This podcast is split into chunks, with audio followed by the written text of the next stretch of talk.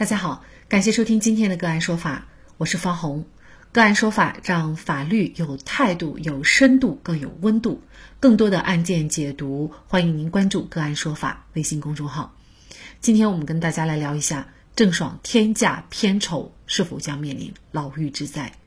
年初，当时郑爽前男友张恒。突然爆出惊天大瓜，疑似女明星郑爽代孕生子，随后又弃养，然后一岁的孩子又因为女方不想要孩子，不愿意签字，导致办不了护照，孩子不能回国。随后这件事被证实为真，郑爽名声也一落千丈，彻底被封杀。然而谁也没有想到，事情过了三个月，昨天张恒再次爆出一个视频，这一次主角还是郑爽。其中第一条猛料就是郑爽的天价合同，一部戏就是片酬一点六亿。二零一九年的电视剧《倩女幽魂》，当时找郑爽出演女主角，郑爽直接要价一点八个亿，随后经过讨价还价变成了一点六亿。郑爽爸爸自己也知道，现在国家出台了限薪令，一点八亿这样搞风险很大。郑爽发了一个委屈的表情，然后说一点六亿拍戏七十七天，一天二百零八万。然后说了一句这样的话：“不过算算，每天还有二百万拿，就算了。”随后，张恒继续爆料，限薪令的出台，郑爽的一点六亿片酬无法在一个合同上体现。于是，郑爽妈研究出了阴阳合同，一个标明是郑爽在拍《倩女幽魂》时四千八百万片酬的，另一个是金燕莎增资协议书一点一二亿元。不仅如此，郑爽妈妈还亲自现身指导如何偷税漏税。郑爽妈相当谨慎，还叮嘱张恒不要留下证据，以后尽量不要发文字。另外，还有一个最最猛的超级大料，网上刚刚爆料限薪令以后，郑爽不仅接了这一部天价戏，还有不下于五部片酬过亿的超级天价戏。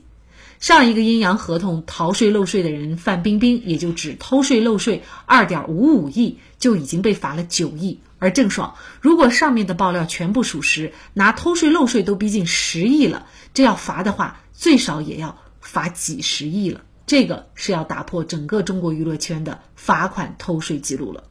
就在二十八号，记者了解到，对于郑爽的举报，上海市税务局第一稽查局已经受理，正在依照税收法律法规进行调查核实。北京市广电局已经启动对相关剧目制作成本和演员片酬比例的调查。税务和广电管理部门将认真落实中宣部、税务总局、广电总局等有关通知的要求，严查违法违规行为，坚决查处整治阴阳合同、天价片酬、偷逃税等问题，严格电视剧合同管理，严控电视剧制作成本和演员片酬在电视剧制作成本中的比例，为电视剧行业高质量发展营造良好环境。如果郑爽偷税为真，那么他几十亿的罚款交不上的话，是否会面临牢狱之灾？就这相关的法律问题，今天呢，我们就邀请北京市京都律师事务所梁卓清律师和我们一起来聊一下。梁律师您好，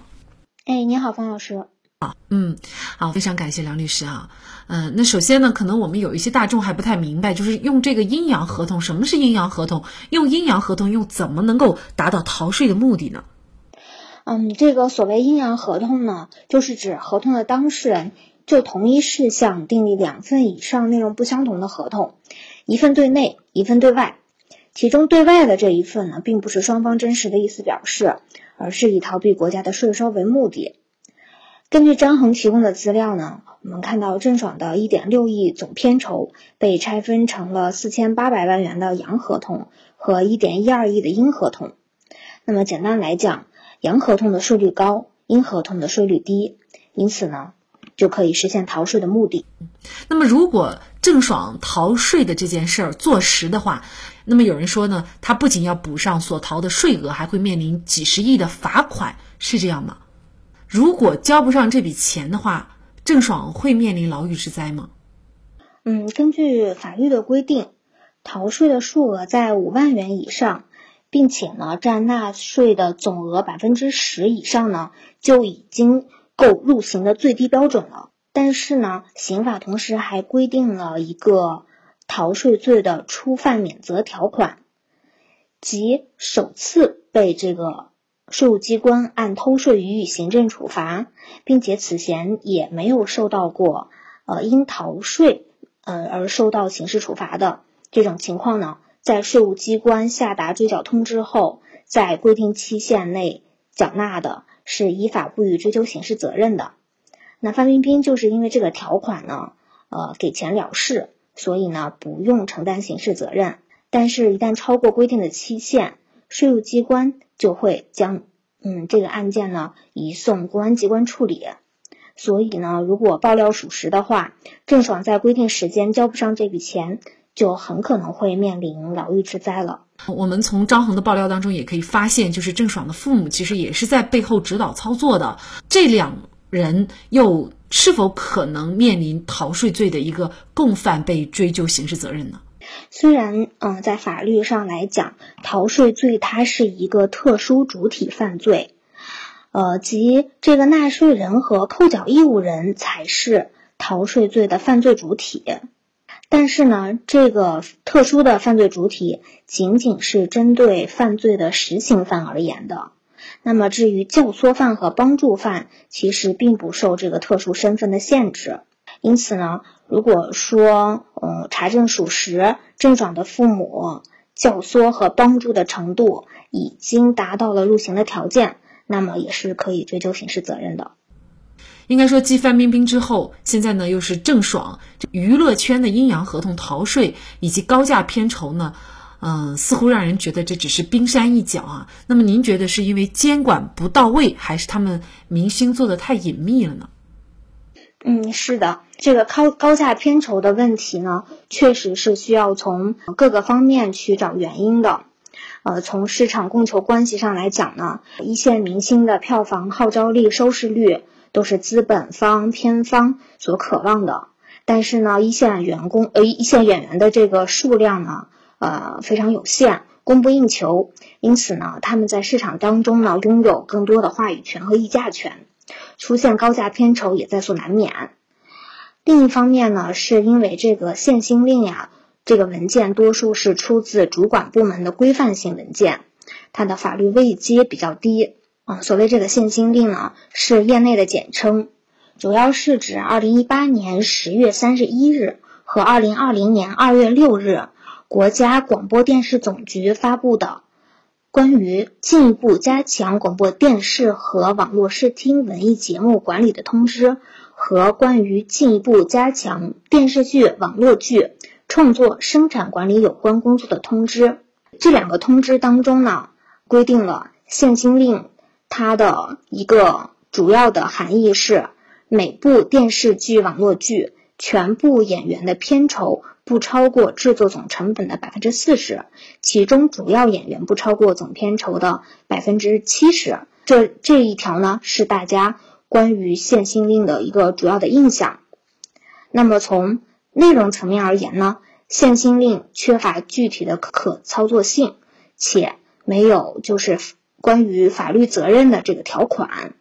所以呢，关于限薪令的规定缺乏有关部门职责、如何实施、如何监督等关键性事项的相关规定，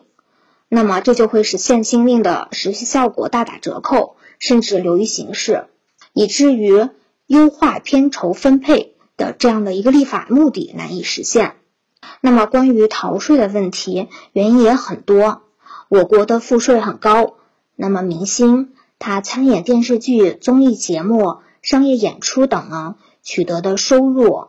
嗯，多为劳务报酬，对应的税率呢，可能在百分之四十以上。要缴纳的这个税款过高，呃，明星呢，自然也会肉疼，就会想尽办法少交税款。另外呢，我们刚刚所说的这个逃税罪的触犯免责条款，也确实呢让不少明星抱有侥幸心理。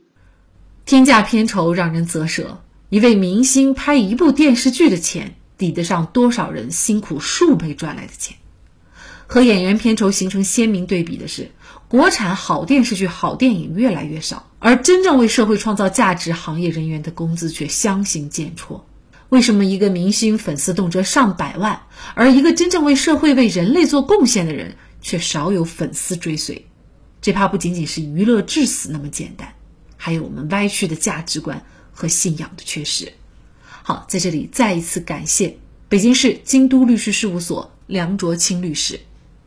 那更多的案件解读以及呢我们的线上视频讲法内容呢，欢迎大家关注我们个案说法的微信公众号。另外，您有一些法律问题需要咨询，都欢迎您添加幺五九七四八二七四六七这部手机号的微信号向我们进行咨询，我们会将您的问题转给我们专业资深的律师进行解答。好，感谢您的收听，我们下期节目再见。